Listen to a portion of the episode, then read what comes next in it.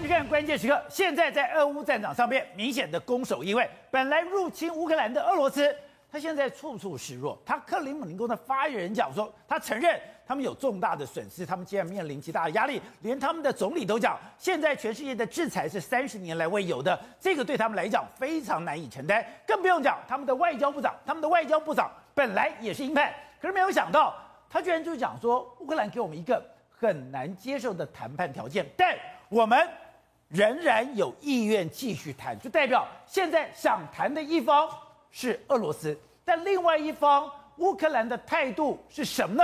我们看到乌克兰现在越来越强烈。我们刚刚讲的是乌克兰的外交部长库列巴讲，我到北约只有三件事：武器、武器、武器，我就是要武器。我要武器干嘛？当然就要打仗。这个打仗是什么打仗呢？他讲顿巴斯之战会你想起第二次世界大战，会有大规模的行动。调动数千名坦克、装甲车、飞机、大炮参与。俄罗斯有他的计划，我们有我们的计划。这场战场，这个战场将决定结结果。然后呢，北约秘书长居然怎么讲？我们预期顿巴斯会有一场大战，北约安排更多的武器到乌克兰，但是因为以运作安全为由，他不会透露这些资料。那为什么乌克兰绝对不会退呢？越来越多悲惨的故事出来了。现在已经不是布查，不是布查周边的城市，连到今天都对乌东，哎，乌东是讲俄语的。乌东过去是亲俄的，现在俄罗斯居然连这些亲俄讲俄语的人他都不放过。对于一个车站狂轰滥炸，结果又造成数百名这种伤亡。所以，是哦，是刚刚讲这条没修说吧？对，哎，后马没完转的。甚至《纽约时报》都引用泽伦斯基讲这个邪恶。没有界限，对，如果不惩罚的话，对，悲剧不会终结。没错，事实上，接接下来一段时间来说，俄罗斯跟乌克兰目前都准备在乌东做最后一个决战。你可以看到，连乌克兰的外交部长就说：“你看，我到北约只有武器、武器、武器三个字。然后，如果这个这个顿巴斯战会让你想起二次大战中间的这个大会战，俄罗斯有了他们计划，我们有我们的计划，这个战场将会决定最后的结果。他觉得。”这一次的俄乌的战争，对，这一次的战争，对，决战顿巴斯，对，顿巴斯的战场决定结果，不是只有乌克兰的外长这样讲，甚至连北约的这个秘书长都说，我们预期顿巴斯会有大战。虽然美国或者是西方世界都认为说，顿巴斯即将是最后一个决胜点，所以他是 expect a big battle，对，在顿巴斯，对，没错。好，那你看顿巴斯要大决战的前夕，你可以看到俄罗斯这边呢是不断的在示弱。为什么不断示弱？哎，除了克里姆林宫的发言人就说我们要透过外交途径解决，他们的这个总理说，哎，我们现在遭受到四十年未见的这个艰困局面。你看到外交部长罗拉夫罗夫，哎，他之前是非常强硬的鹰派，他都说什么？哎，乌克兰你现在到俄罗斯接递递交一份我们不能够接受的一些要素啊。好，但是呢，尽管有这些，你他认为说你在挑衅我，但是我们还有意愿跟你谈。判，所以现在整个战局在顿巴斯要决战之前，你可以看到俄罗斯是不断的在示弱。为什么不断的示弱？因为目前呢，西方世界的武器源源不绝之外，现在乌克兰出现了非常多民间英雄，或者说我们可以讲乡野传奇。这样，之前不是讲萨姆三哎，不苏凯三十五对被击落，苏凯三十五是非常好的飞机，对就被击落以后，刚刚董事长刚刚讲，现在一般都认为他是被萨姆三百苏 S 三百给打下来，是可以你知道。在乌克兰的境内，就流传这一张照片，这是一个邮差说。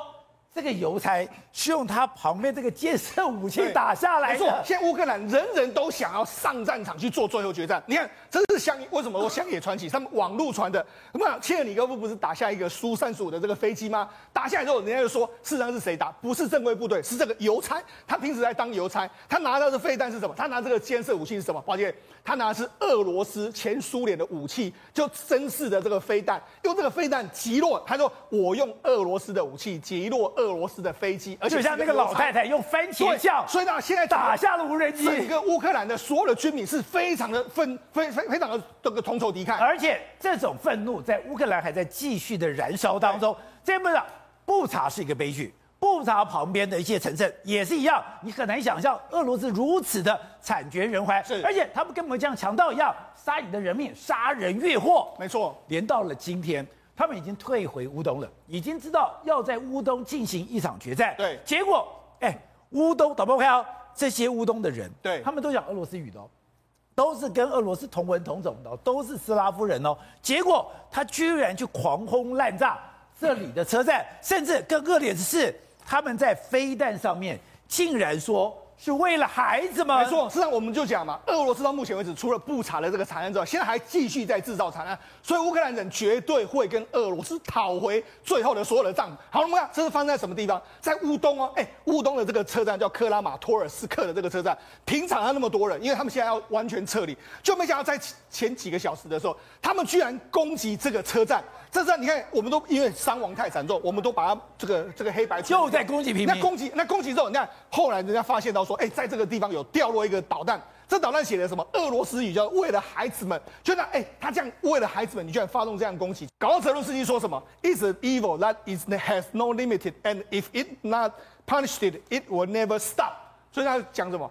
他真的是个邪恶的行为，如果没有把他惩罚的话，这项行为不会停止。所以呢，事实上现在俄罗斯跟乌克兰真的是已经到了血海深仇的程度了。他不容易的是，你现在已经在守势了。你在守势的时候，你要争取老百姓的支持，你还这样子滥杀无辜。而且我们看到英国的媒体已经非常清楚表示哦，现在俄罗斯在乌克兰的土地上是节节败退。我们今天讲在北边。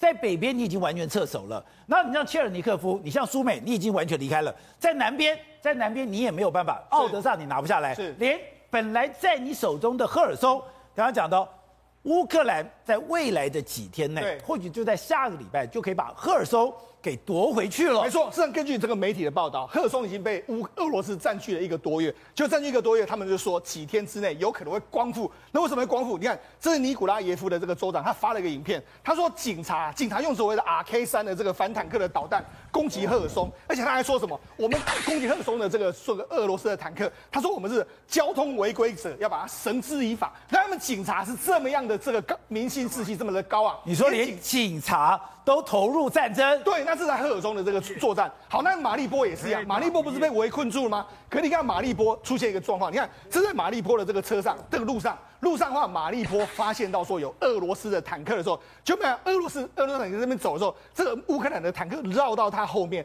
绕到他后面的时候，我们可以看到他从后面攻击他。所以你看，他从后面攻击他，他原本是发现到说绕到他的后面去攻击他。所以你看，他们等于是说掌握了所有战争，所有我都知道你的坦克在什么。你在哪里？我绕到你后面去打你，你根本就完全不知道。所以你看，俄罗斯的这个战车呢，在乌克兰的战场上面被开罐了，被开罐被炸掉。好，那不止被炸掉，现在俄罗斯这个乌克兰军方还公布一个一个影片，这里面是什么？哎，他直升机耶。他直升机在扫荡，这边噔噔噔噔一直用他们的机枪在扫荡地面上的部队。那为什么这要公布这个画面？因为表表示什么？乌克兰军方已经夺回了制空权嘛。哦。否则我为什么我敢出现？敢用直升机在那边扫荡你俄罗斯的这个军队？你看就是这个画面。对。所以你知道，事实上现在整个那些地上的那个坦克，地面的坦克是毫无招架之力。那是俄罗，而且是俄罗斯的这个军队哦。所以你知道，事实上现在整个在乌南这个地方来说的话，俄罗斯。军队基本上是处于一个挨打的一个局面。那当然了，我们就讲双方现在可能都要决战在顿巴斯这个区域，包括说像北约的这个秘书长，包括说他们的卢甘斯克的这个州长就说：“哎，这几天赶快要走了，如果不走的话，可能所有人都会非常的危险。”甚至连俄罗斯的国防部的发言人就讲得非常清楚，他说：“我们现在在全国这个展开攻击，但是我们目标是什么？尼古拉耶夫、扎波罗热、这个哈尔科夫，还有这个处于他们先攻击这些燃料，而且但是他们目前主力部队都主集中在顿巴斯区域这个地方。那集中顿巴斯这个区域，你要你要知道，我们刚才不是讲他攻击这个平民的老百姓吗？他现在晚上还攻击什么？哎。”他在卢甘斯克这个地方啊，他居然攻击用燃烧弹。晚上的时候，他用燃烧弹，对，他这是针对什么？针对乌克兰的军队使用的，因为他知道说乌克兰军队已经逼近到这个地方，我现在可能不会是白磷弹吗？对，他就是白磷弹，他就一直不断的攻击。你看，还不止这样啊，不止在这个卢甘斯克，在顿内茨克也是一样。他们用所谓燃烧弹那边攻击，所以他现在俄罗斯，哎，他真的已经完全没有不顾颜面，他能够用的武器全部都给你用上去，反正我只要能够最后能够获得一个胜利的这个局面。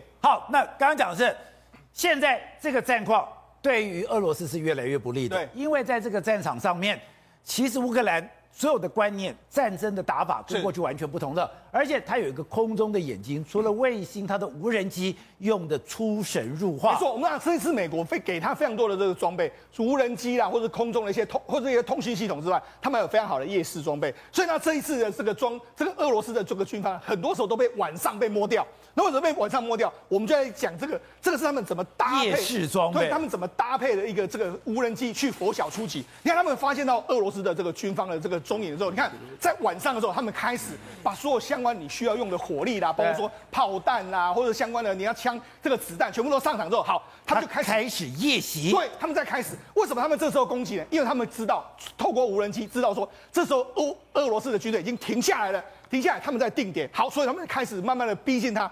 毕竟他说，因为空中有无人机，所以他们随时都知道说，哎，这个目前的敌人的状况是怎么样，我们都知道是怎么样，所以他们已经开始慢慢的对他进行一个包围。俄罗斯军，你看，俄罗斯军队在这边，这是无人机的视角，对，无人的视角开始拂晓攻击，对，拂晓攻击在等于说天将暗的这黎明时刻的时候。你现在所有的一举一动，对，他们现在开始起床梳洗，对，看得清清楚楚。拂晓是最最松松懈的时候，他们就准备要开始攻击。好，围围起来之后，他们就开始开火。开火之后，从四面八方开火。开火之后，人家俄罗斯的军队开始慌了，因为他们不知道你从哪里攻击，不知道从哪里攻击。而他们第一个，你看开始攻击，第一个时间他们完全傻眼，傻眼了那怎么办？我还活命啊，赶快就跑。他们就完，你看这个乌克兰军方开始开火之后，俄罗斯军方开始就四处逃窜。逃窜之后，他们根本也没有怎么交战，因为他们完全包围。开火之后，俄罗斯军方就逃了。逃之后，你知道也没有他们乌克兰军方几乎也没有任何损失。之后，你看他们当时。我知道你在哪个位置，我只要涨到制高点，对，我只要涨到制高点，我由上而下，我这个战，喂，我这个枪火，你根本打不到我，我打得到你啊！就搞到最后，你看他们这个俄罗斯军方都已经完全撤走，撤走之后留下大量的这个物这个物资，然后就被乌克兰军方这样掳获。所以等于说，他们这个告诉你什么？用无人机，然后拂晓出击，而且有夜视镜，对，打出一个标准的这个教案，还不止这样，而且你看到仔细看那个部队哦，对，他部队是有男有女哦，是，是等于说。只要能够拿得动枪的，都敢上战场。而且，而且你仔细看他们的这个作战的状况，他们显然已经很很从容，有没有？好像已经打过非常多次战，没有完全没有这个恐惧的这个表情，或没有恐惧的这个这个状况。难道事实上，到目前为止来说的话，我们啊这一次的这个乌克兰的战役里面，我们就讲无人机真的是非常重要。我们刚才讲了，除了这个无人机搭配人去攻击之外，你看无人机怎么去猎杀俄罗斯的这军队？我们看这这就两个教案，两个教案是什么？你看。这是一个俄罗斯的军人，他在跑，为什么他在跑？因为他是落单，落单之后，哎，我吓吓你，吓吓你之后，你准备要回到你的军营，对，回到军营之后，我知道你的军营在哪里之后。派无人机，无人机监视你，然后派无人机或者派地面部队，就把你的军营歼灭。即使是你躲在这个树林里面，我本来发现不到，我这样把你端掉。好，这是无人机用这样的猎杀俄军的方式。还有另外一个方式是什么？他们现在用无人机，我们知道他们不是派了非常多，就包括弹簧刀这些无人机，这些所谓无人机上去吗？实际上，弹簧刀还可以用来做什么？他们有某些程度是把它用来，因为弹簧刀可以飞一段时间。他在飞那段时间的时候，他们把它当成是无人机来看。无人机来看的时候，它就可以用这样来发现敌方的这个车子在这个地方。敌方车子在这个地方时候，哎，我知道你在这个地方时候，他们怎么怎么怎么杀呢？他们会用后方的火箭炮，先把旁边如果你可能存在的俄罗斯的这个威胁，我把它俄罗斯的这个炮弹把它完全清除掉之后，然后我无人机确认目标之后，目前就用所谓的无这个友军的这个平板开始共享视野之后，然后就用步兵还有战车推进，然后推进逼近你之后再把你干掉，用这样的方式。所以我看到无人机。对方的状况我清清楚楚，我只要用手指一按，对，我就会有飞弹进行攻击了。所以呢，事实上这是美国用这样坦克推转的这个方法，这是他美国人在攻击的这个方式。还不止这样，我们这几天不是讲吗？美国说要提供他非常多的武器，里面有一个东西叫做反反无人机的这个系统。对，那反正无人机无人机的系统来说，它是做什么？美国军方的说法是说，它会对无人机发送一种讯号，讯号如果阻断无人机的通讯之后，它就会自己迫降。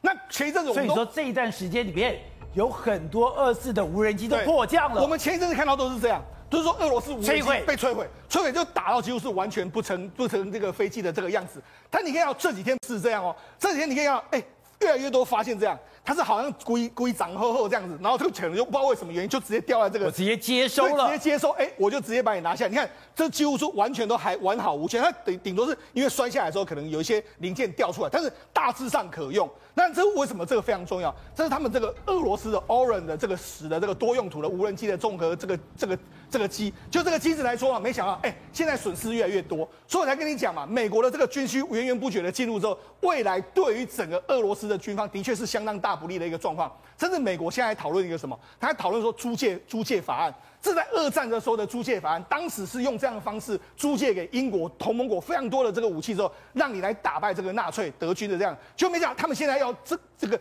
通过一个二零二二年的乌克兰民主防卫租借法案，要租给你更多东西啊，所以租借你更多东西，像盟友的这个武器都到了，所以我在讲嘛，盟他们乌克兰的武器已经全面的北约化，再加上说源源不绝的武器到到乌克兰去，这个顿巴斯会战你怎么打？而且英国的外长特拉斯居然讲。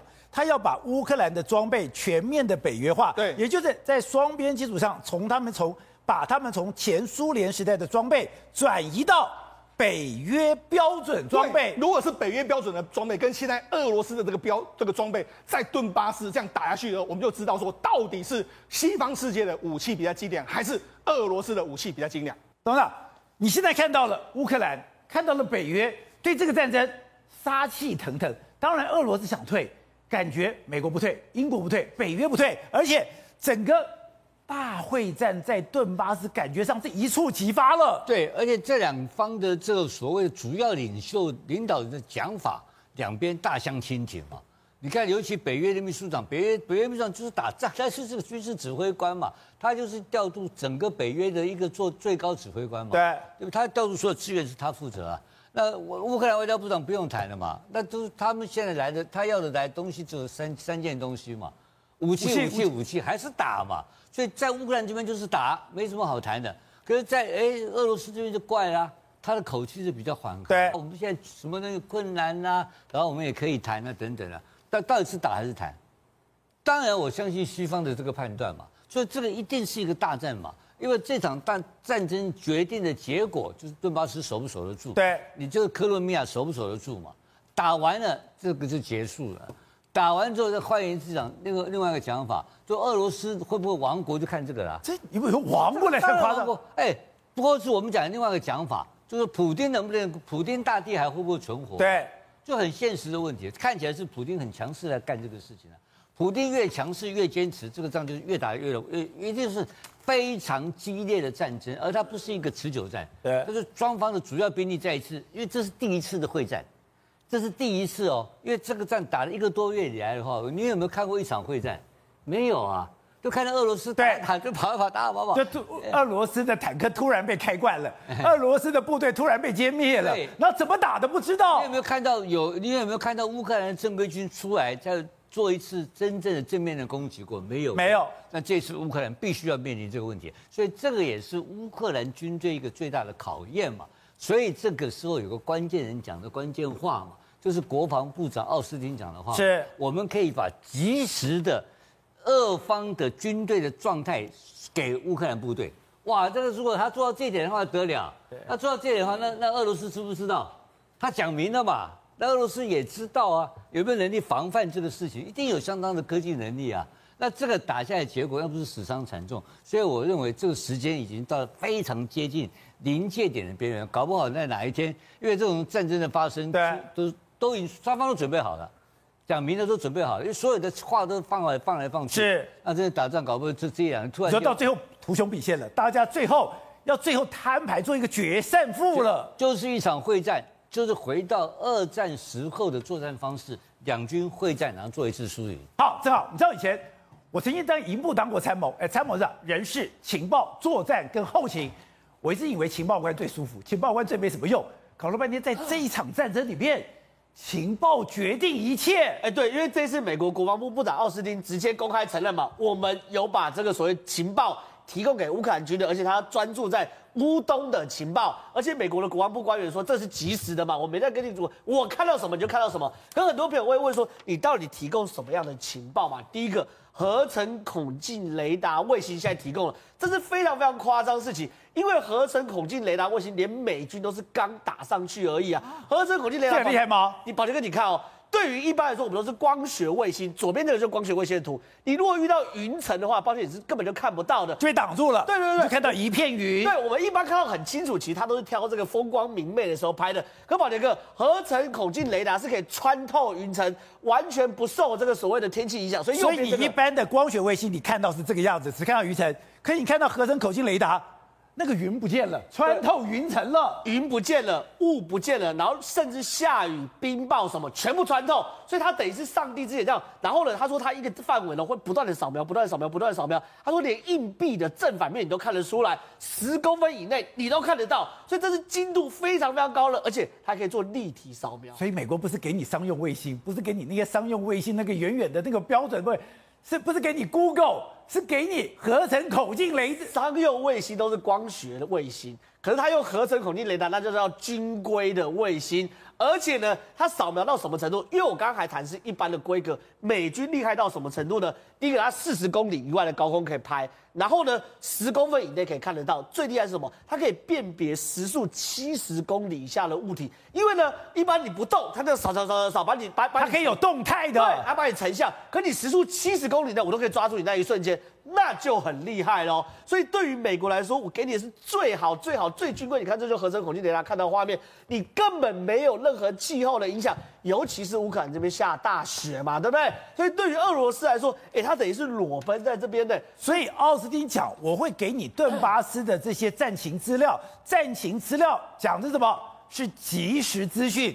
如果对于这些卫星，是等于说美国卫星看到什么，现在在发生什么？你不用自己到现场，你可以完全掌握了。对，而且你刚刚说，哎，可可我刚刚看的没有很清楚，一样，你大概知道在哪里的时候，无人机过去更清楚嘛，最高解析度的嘛。然后解答董事长刚刚的疑问，董事长刚刚就说，那俄罗斯应该会干扰啊，他应该反干扰回去啊。有，俄罗斯有想要干扰，俄罗斯想干扰，有，俄罗斯有电侦机，也有所谓电子干扰机，它有一个叫伊留申二十二的电干机啊。其实呢，这电干机蛮先进的哦。二零一七年才服役，可竟然四月三号的时候被发现被击落了。它没有完全坏，它被击毁，然后赶快开开回去，回去俄罗斯。为什么呢？因为呢，虽然它的电子系统不错，可它那个飞机的本体啊，是一九五零年代使用的，哦、然后是一流升十八四涡轮的，宝杰哥，你知道速度多少？半马赫，超慢。半马赫也是什么东西呢？我用刺针飞弹真的打得到它。哎，可是问题在这里哦，基本上。这种电侦机旁边一定有半飞的飞机，也就是你旁边一定有护卫。我怎么可能随便？你就算你要攻击，我也可以能用所谓的干扰弹，或者我可以做反击。结果这个伊尔二十二，我虽然飞得慢，可是我有一定有护卫，结果竟然被乌克兰的打下来了。那宝杰哥，如果他的僚机是苏凯三十五，打不打得下来？打得下来嘛？我们其实打下来过嘛？我我我上一段有谈过说，苏凯三十五其实里面是有反辐射炸弹，对不对？我把这个图找给大家看，这非常非常清楚，这就是苏凯三十五掉下来的状况。你看哦，苏凯三十五这块是电弹夹舱，它也有抗干扰能力。然后呢，这一块呢？是叉三一的反辐射飞弹，它就是要去抓什么？抓防空飞弹的哪里？因为防空飞弹它就会打出雷达波，要去抓你。它只要一接受到有雷达波要抓我说，这个反辐射弹就打出去。这反辐辐射飞弹射程多少？一百一十公里，很远的。所以你不可以再赖到次针飞弹，次针飞弹就射四点五，你也不能赖星光飞星空飞弹，星空飞弹的距离六点五公里。所以当你哦可以射程一百一十公里的时候，你不可能飞到那么近嘛。所以现在真的是有一种未知的力量在处理这场战争嘛，你根本搞不清楚。那你说是萨姆三百吗？萨姆三百，宝杰哥你上节讲啊，他连无人机都抓不到。你说抓苏凯三十五，而且苏凯三十五，萨姆三百先出。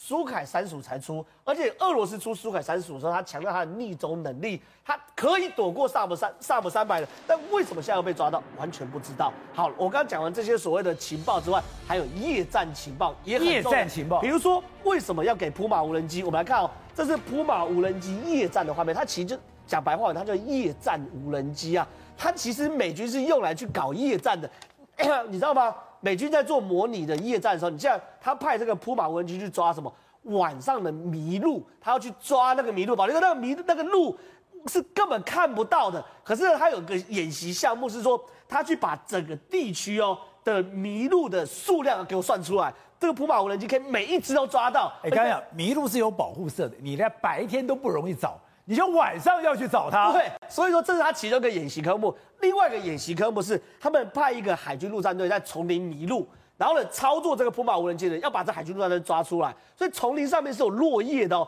所以你可以知道这个普马无人机，你与其说它白天看到很多飞机白天都看到，它夜战能力超级强。这才是它厉害的地方。所以这次给俄罗斯的五百乌克兰的武器，真是好东西，真的都是好东西。再加上我们之前不是有讲吗？给他的这个所谓夜视镜，已经不是四眼怪了，是那种最新最新，它外围还给你画框的这种，就是说它的它的就这个，对它的轮廓还把你画出来这种。呃的的的夜视镜，所以说大家在谈的顿巴斯会场大，你看这打出去，告诉你子弹的路径，敌哎，这是我射出去，表示敌方过来我也看得到。然后呢，把人画个边框，你再傻也知道到边框里面射。那宝杰哥，你看他一路都给夜战，你看每一个人都有边框，对不对？所以你再傻也知道怎么射。好，重点来了，如果现在全部都给乌克兰夜战能力，那乌东这场大会战有没有可能是夜战的时候？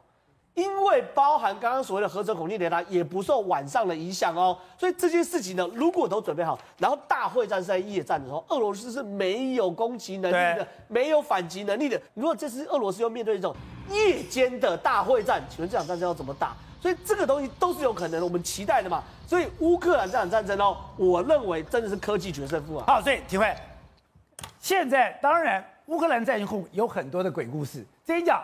把苏凯三十五给打了下来，现在乌克兰都在传谁打的？刚才讲就这个老兄，他是谁？他是一个邮邮差，邮差说我现在要为国服务，为国服务我就拿了一个俄罗斯做的是哎监测监射飞弹，他说我就看到了一个苏凯三十五，砰的就把它给打下来了。不过这个 Needle 他现在变成乌克兰的英雄了。Needle One 也也曾经在伊拉克战场上面曾经打过美国的 F 十六，也打过这个这个相关的美国的。真的假的？他打过 F 十六？对，其实这这个这个是苏联制的，但是他是伊拉克用来打美国的军机，其实也打过好几架过。所以原则上来讲，他不是说没有办法打到，只不过说会不会是他自己想要变成一个英雄，跳出来去讲这件事情。但是事实上。在现场的证据是什么？谁最清楚？应该美国最清楚。哦，其实不应该是他们最清楚，是美国最清楚。到底是萨姆三百打下来，还是由 Needle One 打下来的？其实这还要看后面战场上的根据。而且这更可怕是，刚刚讲，现在美国已经有一个租借法案，我现在可以给你，连红区的武器都可以给你。你说美国搞不好？刚刚讲到的，我在这一场的战争里面已经实验了，我只要刺针跟标枪飞弹，我的单兵可以打败坦克部队。如果在大会战的时候，我还有神秘的武器，就代表今天就算你要跟我正面对决，我都不怕你了。现在不一样了，租借法案通过之后，是不是未来你看到前面来讲，他会调集东欧所谓的 T 七十二的相关的坦克车，要送到乌克兰去？对，这些都是二制武器，用二制武器来打俄罗斯的东西，这其实是合情合理。而且乌克兰的战士们、乌克兰的部队们，其实在使用二制武器来讲，他比较上手，对，比较熟练。问题是现在如果租借法案通过之后，美国所提供给乌克兰的武器，大部分都会是美制武器了嘛，就已经不是二制武器了。那这时候呢，你有没有想过一件事情？那哪时候美国在训练乌克兰的这些战士们、这些士兵们？之前就讲说，哎，那个呃弹簧刀的这个无人机啊，事实上乌克兰有派十二名到美国去受训。哎，那是其他的武器呢？是不是现在都派人到美国去受训呢？所以现在来讲的话，就是说美制武器一进来的话。是美国人操作吗？还是由乌克兰人来操作？那在美制武器来操作的话，他会不会有把新的武器出来拿出来？比如说以前我们在常讨论什么，雷射炮，或者是英国的外长特拉斯，我们刚刚特别讲哦，特拉斯特别提到说，在双边基础上，从他们就是乌克乌克兰从前苏联时代的装备要转移到北约标准的装备，也就是现在北约现在英国就是要让乌克兰的装备。全面的北约化，没错。之前俄罗斯出来谈判的时候，还跟他讲说：“哎，你这个乌克兰绝对不能这个加入北约，然后你这个答应所谓的中立化，你甚至还要非军事化。”现在不一样了，整个其实谈判不可能下去了。为什么？因为乌克兰早就已经跳脱那个层面了。现在告诉你说，我是透过双边的方式，把整个乌克兰全面换装，整个所有的武器全面北约化了。那这时候未来，哎。我不用加入北约，我直接跟北约的武器其实是串通的啊，连通无阻的系统，整合都已经整合好了啊。所以这个对这一场战争来讲的话，接下来这个大会战即将发生来讲，你可能在战场上面看到很多美国新式的武器出现了。那另外来讲的话，打完战争之后，整个乌克兰还要受制于美国的这个整体的这个国防策略的一个一个一个这样在那个指导。所以接下来的乌克兰未来都会从。过过往采自俄罗斯的武器，然后现在未来变成采用美国的武器了。好，东美，在这个战争没有，我有一个非常不解的是，乌东是讲俄语的，乌东是斯拉夫人，乌东本来是亲俄的，为什么今天俄罗斯在乌东会这样杀戮的这么样的一个惨烈？哎，现在都什么时刻了，你还去攻击乌东的车站？今天我们看到乌那个是马利坡，你为什么拿不下来？今天赫尔松拿不为什么拿不下来？是人民在跟你作对，人民在做这个乌军的耳目。你现在你到了什么时候了？你还在滥杀无辜？他就是没有选择了，他逼到这个地方，他只能这样子干。不要被逼了，是他他他他没有招了嘛？这最后一招了，他无路可走了。是是，他只能这样子做。他打这个马利坡这些已经都不符合现代战争的规范了。对，他他只有这样子打嘛，因为打不到他这个乌克兰的正规军。昨天呐、啊。